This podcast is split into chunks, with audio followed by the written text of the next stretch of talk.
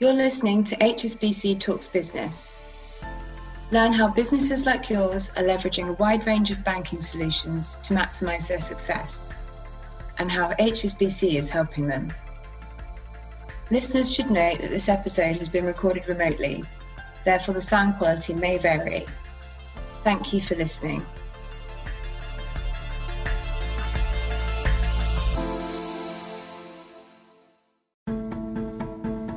Welcome to Inspiring Progressive Business, a podcast series for SMEs. Join us for insights from inspirational business leaders, entrepreneurs, and experts on key topics of importance to your business. Welcome and thank you very much for joining us on today's session. I'm Babita Sharma and I'm thrilled to be with you for what is undoubtedly going to be a really interesting panel discussion. Today's session is really going to be an opportunity to hear expert insights on the macroeconomic climate and trend predictions for a post pandemic world. Now, I know we're not quite there yet, but there is a bit of light at the end of the tunnel. So, from HSBC, we have the global economist James Pomeroy, Fred Neumann, the co head of Asian Economic Research for the bank, Liz Martins is here, UK economist, and from the US, we have Ryan Wang thank you all of you for taking time out to be with us for the session today. And I know you're incredibly busy, so I really will jump straight in with my first question. And as I've just been saying, as we know, the last year has been completely unprecedented in every single way. So, what have been some of the key changes that global economies have encountered?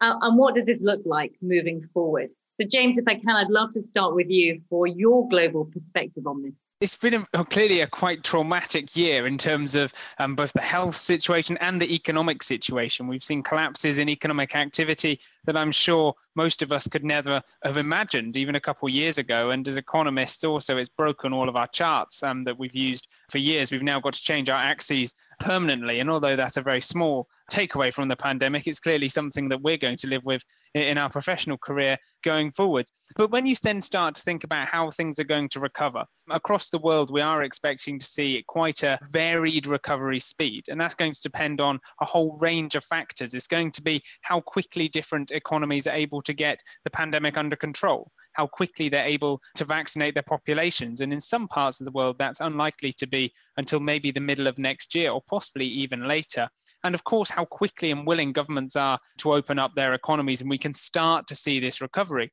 But it's also then worth thinking about once economies are open, how quickly are people willing and able to spend any money? And what are they going to spend it on? And across the world, what we have seen in the course of the last 12 months is households, particularly high income households, accumulating quite a lot of savings. And so far, a lot of that's been spent on houses and doing up homes. That seems to be the story in pretty much every part of the world. But then what we could see in the next few months is how that changes. Do people go back to bars and restaurants? Do people go back out seeing their friends, recreational activities, mass events? How quickly does the willingness to go back to those sort of activities come back? And then you've got the sort of further down the line, the big question about international travel, which is one that I think could be a lot slower to recover, partly because of borders staying closed and some parts of the world not being fully vaccinated, but also I think there's going to be a little bit of caution. The idea that you might maybe a little bit uncertain about getting on a long haul flight, knowing that you could be either stuck somewhere or risk quarantining on your return. So it's a global economy that's going to recover. There's clearly going to be a lot of bumps ahead, and clearly that pace of recovery is going to be quite divergent across the world you use the word caution. I think that's probably going to be the buzzword, really, because everybody's still trying to find their feet, aren't they, moving forward? Most definitely. And there's growing evidence in some parts of the world that people love doing stuff. And we're going to see people flood back out to do things as quickly as possible. That has been the case in those parts of the world who have been quicker to reopen their economies. But there's some activities that people are going to hold a little bit of caution about doing. It's unlikely that we're all packing into the London tube later this year because there's still going to be caution about doing some sorts of activities or our habits will have changed. And there's a lot of these trends that have probably been accelerated by the pandemic, both in terms of caution about the virus, but also us maybe realizing that some of the things we were doing previously weren't the best way of doing things. Liz, you know, when we think about the UK and Europe, how do you think that that perspective is going to translate now?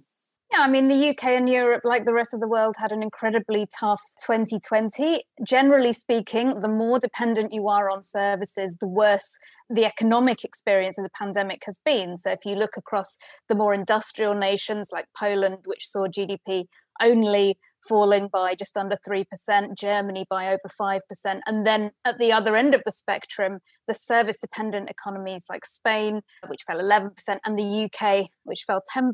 You know, so it's quite a divergence in performance. And then, of course, as we've come into 2021, households and businesses have been incredibly frustrated because it's not back to normal. All the excitement around New Year that 2021 was going to bring better things. It's brought the vaccine, but it's also brought more COVID 19 cases and more lockdowns.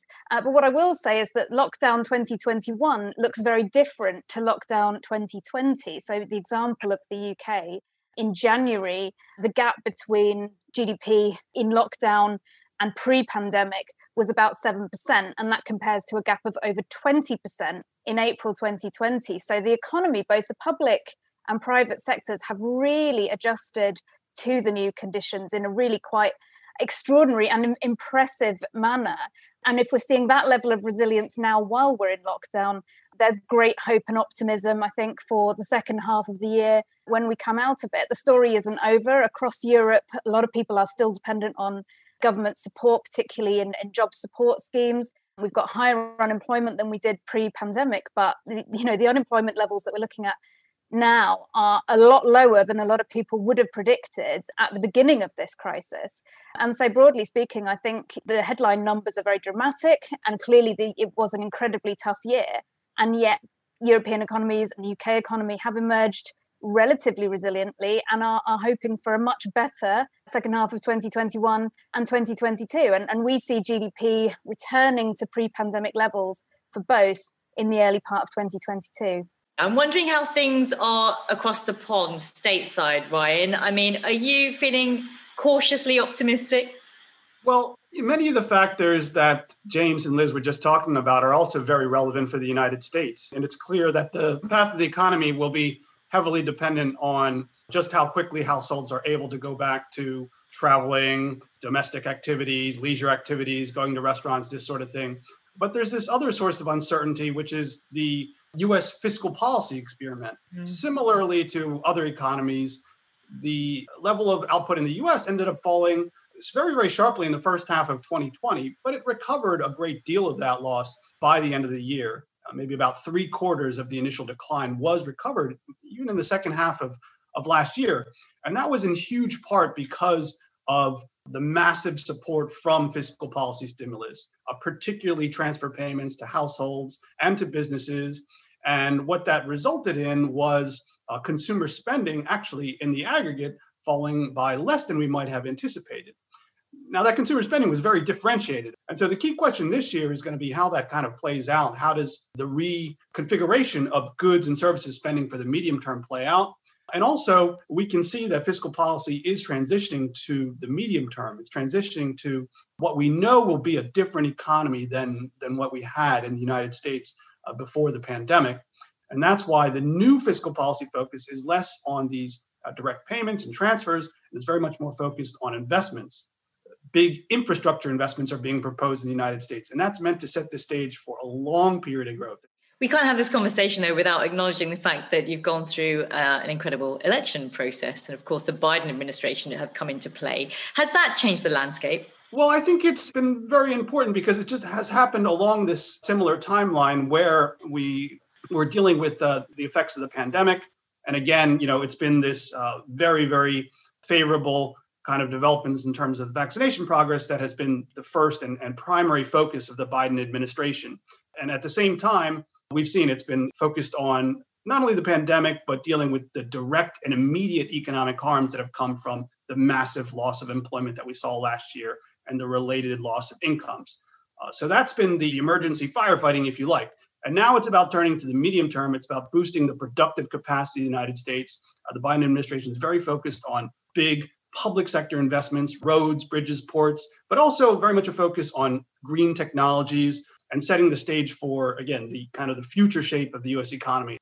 No, uh, indeed. Well, it's really interesting hearing what you three have said. Are we thinking that that is very much mirrored in what we're seeing happen and the trend that is evolving in Asia? Very much so. So this region has really been extraordinarily resilient. If you think of what, what occurred, we had an outbreak of a virus. We had collapsing GDP initially last year, but we really bounced back very quickly. And I think by and large, really the verdict is that these economies acquitted themselves very well. And we've been in most economies quite successful in actually containing the virus in the first place. Now, this came at a cost in terms of restricting travel, for example. But by and large, uh, we've been managing to keep the virus more at bay than in many other parts of the world. So that's really testimony to the resilience of the region. Now, when we think about the coming two years, I think you're right that policymakers are already thinking about how to lay the foundations for a lasting recovery. And we saw this slight shift here in policy focus, like in the US, what Ryan was mentioning, towards now putting fiscal resources towards infrastructure, towards reforms in order to not just throw money at the problem, if you will, but really think about how do we get out of this deep recession on a sustained basis. China is a case in point where we saw enormous amount of investment and money being mobilized into infrastructure, into high technology, just to build the next growth drivers. But it's not just China. it's in Southeast Asia, for example, in, in Indonesia, we've now really started to develop new industries. Indonesia is looking to become the leader in electric vehicle battery manufacturing globally. And that's all been catalyzed by the pandemic because it really forced governments to take that extra step to revive growth. I'd love to get an understanding of the impact that has been felt to small and medium sized businesses from you all and, and really what your predictions are for them moving forward. Fred? Well, it's been tough on the small and medium sized enterprises in particular. And I think that's a global trend whereby larger corporations had had better access to resources to really stay in business, to gain market share. But we also be mindful of the fact that many small and medium sized enterprises in Asia, at least, are sort of in the small retail space. And that's something that was particularly hard hit. On the other hand, we also have enormous supply chains here where small and medium sized companies have uh, quite large involvement. In that space, they've actually been doing quite well. It's more in the hospitality and retail space, particularly tourism. In Thailand, tourism makes up more than 12% of the economy, and tourism collapsed by 98%. That obviously has some ripples. Uh, one last point I would make is that we have seen, even among small and medium sized companies, enormous amount of resilience here, and uh, partly because governments have helped through loan programs in many economies to make liquidity available. The banking sector has kind of rallied and helped to support SMEs. So I think we can, despite the challenges, talk again about the resilience even of the SME sector during this pandemic in Asia. Liz, I'd, love to get your insights on this in terms of the impact that SMEs have experienced. And crucially, what your prediction might be in terms of what's going to happen tomorrow and next few months and the year ahead. Sure. Well, I'll come back to what seems to be becoming the buzzword of this conversation, which is resilience. You know, if we look at the company liquidation numbers, they are extraordinarily low given the year that we've just had. And I think after a, slightly difficult, uncertain, twitchy start, the support from the government and the Bank of England uh, really has been game changing. So I think 45 billion pounds of bounce back loans have been issued. I think they were life saving in many instances small and medium sized businesses have also been big takers up of the uh, job retention scheme. So I think 4 million people on that scheme at the peak were employed by companies which employ 50 people or less. It's still 2.5 million now. Look, it's going to be a challenging year for SMEs, no doubt. We don't know what we're going into in the second half of the year. The surveys suggest great optimism, but of course, these companies have taken on a lot of new debts they are looking for it to be a very strong summer. They've still got people on the job retention scheme. They've got questions to answer about when and if that government support is withdrawn. Can I afford to keep all these people on? And, and unfortunately, some of those jobs are likely to go. So there's definitely challenges, even with a strong economic rebound.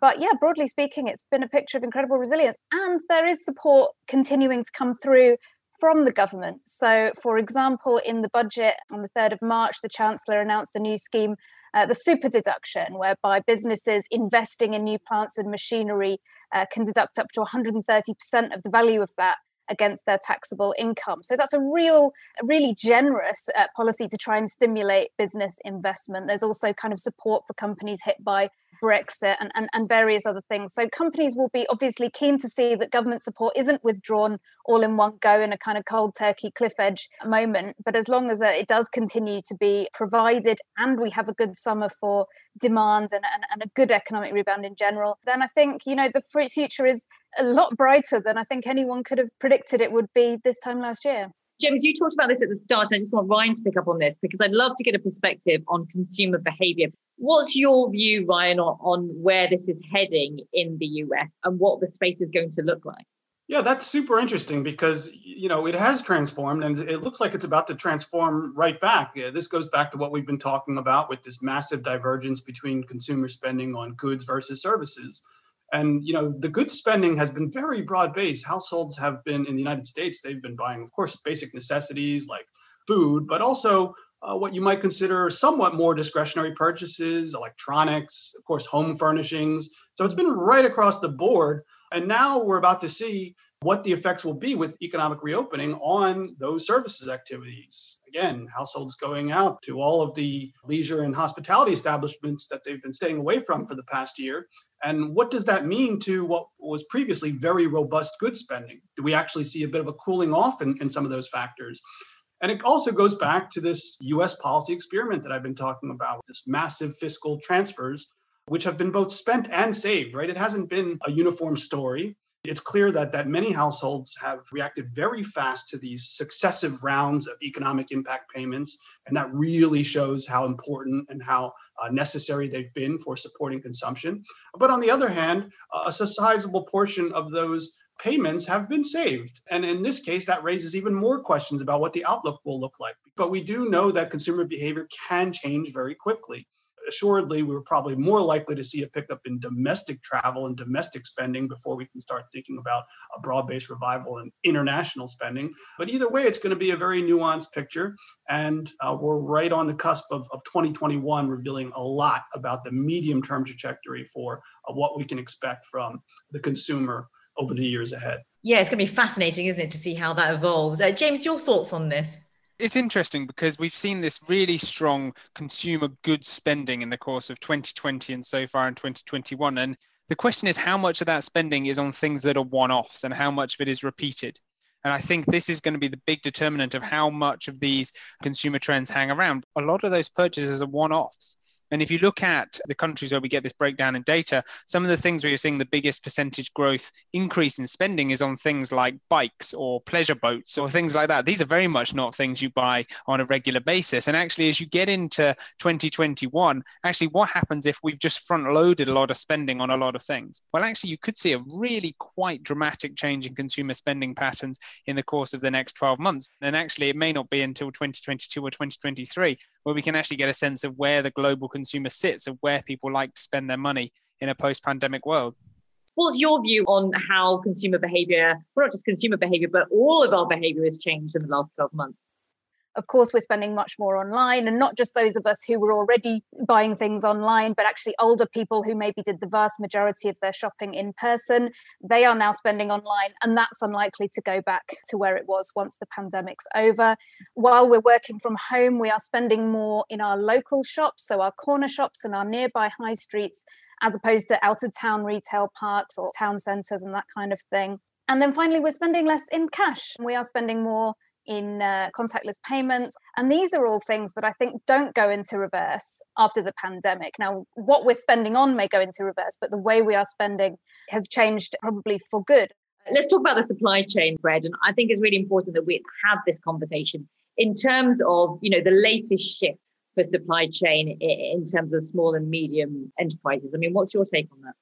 Let me perhaps quickly also just refer back to what we just heard about the spending among Western consumers being now on goods over the past year. Those goods actually came from Asia, a lot of them. But of course, if that spending is being unwound, there might also be a bit of a hit to Asian exports. Now, when it comes to supply chains, there's a lot been written about about how they've become under stress over during the pandemic.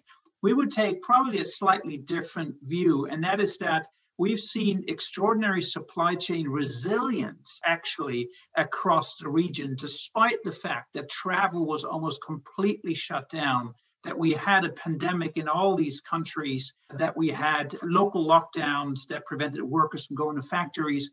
Asia was still able to produce a lot of the goods despite these headwinds, and in fact, delivered much more than it ordinarily would. So, in many ways, supply chains have actually withstood the test. Now, that's not to say that there aren't strategic issues coming through. There's certainly a movement of some supply chains moving from China into Southeast Asia. Uh, that's a long term trend. There's some of the supply chains move back to the Western world because wages are rising here. But in the near term, actually, supply chains have been quite resilient. We tend to think of Asia as being dominated by large multinational companies that export goods from Asia to the West. The reality is different on the ground. Really, the, the beating heart of Asia's uh, supply chains are small and medium sized enterprises. And that is an open playing field. And I would go as far as saying that many Western SMEs who tend to generally think only about their own economy should maybe think more about also venturing out and joining the supply chain process in Asia as well. We have enormous yeah. amounts of experience with bringing uh, Western companies of smaller sizes to Malaysia, to Vietnam, et cetera, to join that broader supply chain ecosystem that's still very vibrant out here.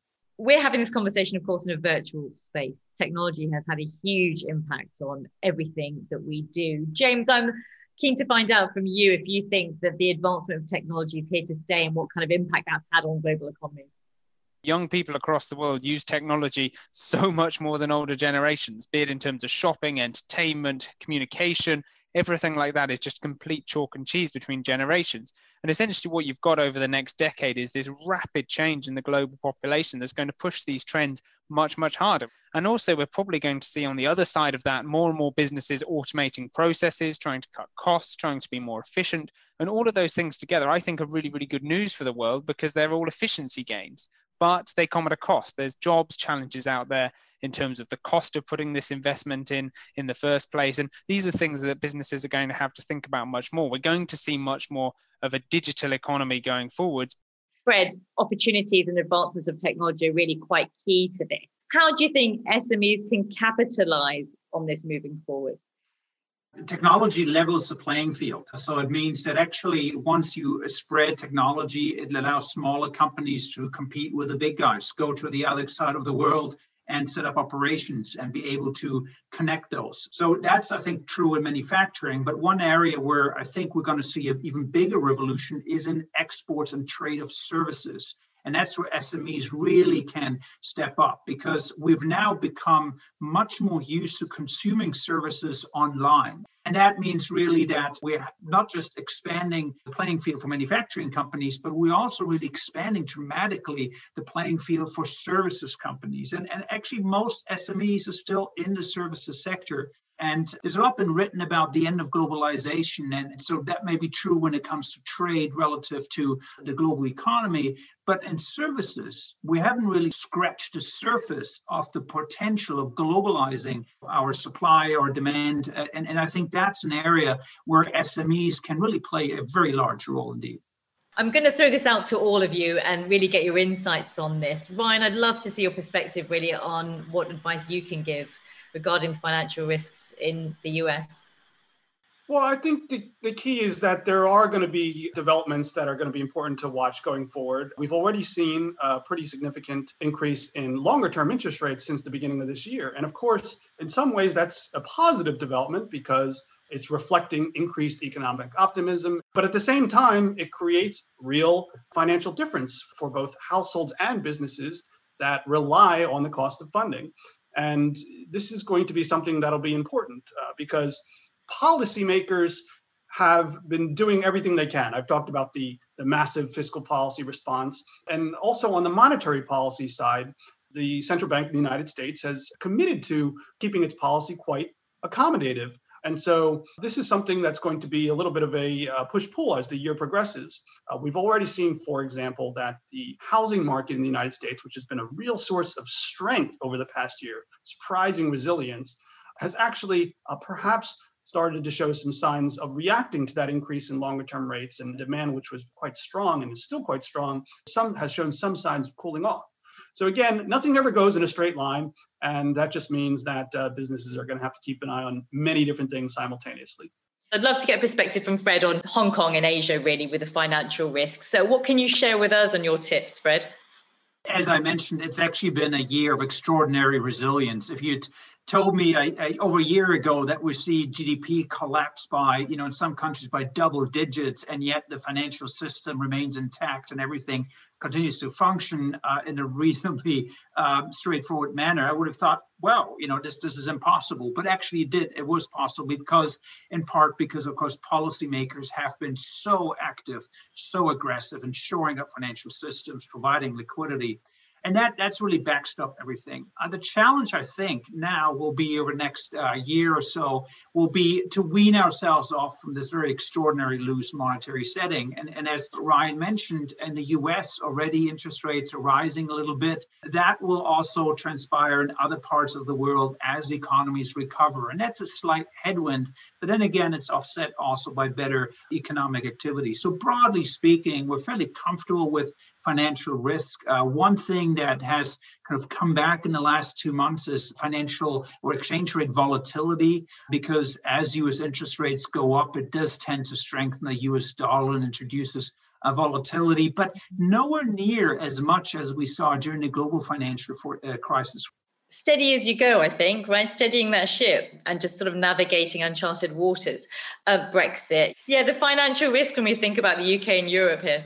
Yeah, absolutely. Well, I think Brexit is a classic example of investors hating uncertainty more than anything else because actually we had yeah, five years worrying about Brexit. You know, is it going to be a no deal? We're we going to have a knife edge vote for this? And then when it happened, which is obviously, you know, for real at the end of the transition period on the 1st of January 2021, the markets have only done well. They've gone up. Sterling has risen through 2021, even though the impact of Brexit is absolutely real. And it was for our money, a relatively hard Brexit. It has had a very real impact on UK exporters and, and companies. But yeah, for the markets, actually, the fact the uncertainty has gone, the risk of a no deal and not knowing what's going to happen, uh, that's really been enough for them. So, uh, you know, Brexit is still having a meaningful impact for the UK's companies, those who are exporting, particularly to the EU, but it has all also got very much wrapped up in everything else that's going on. So, how do you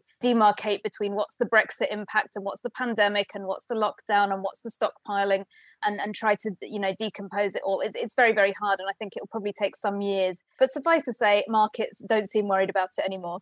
James, I've got one for you. I've been told about your incredible future gazing insights. So, no pressure here, but we really would love to know what big bets that you can share with us at all today what I can tell you is there's the two things the pandemic has really shown us is don't underestimate how quickly things can change and also don't estimate how much things can change. And, and the two things I'm talking about here is a couple of things that Liz mentioned earlier in terms of that online shopping side of the economy. I would be very surprised if by 2030 we're looking at a world, particularly in the developed world, where we're spending maybe 50% of our of our consumption is is online in one way shape or form but also don't underestimate how quickly cash can disappear now it's happened in the course of, of 2020 and 2021 in the likes of the uk and in parts of the world where cash usage was already falling. But i think in other parts of the world where cash usage today is extremely high so in many parts of the emerging world in the likes of germany and japan and italy where cash usage is high the pandemic is a trigger here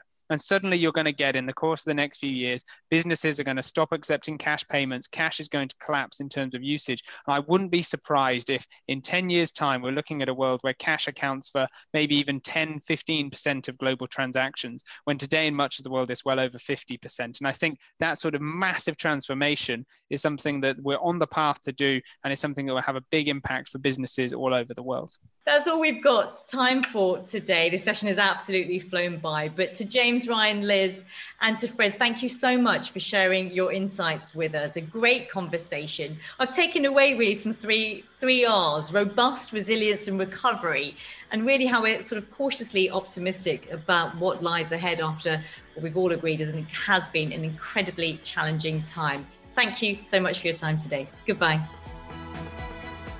This has been a special production of our Inspiring Progressive Business mini series. There will be more episodes focusing on a number of different topics, such as starting your green journey, being cyber resilient, and how having a purpose led mindset could benefit your business. Please listen out for those. Thank you for joining us for HSBC Talks Business. To learn more about anything you heard today, please visit business.hsbc.com.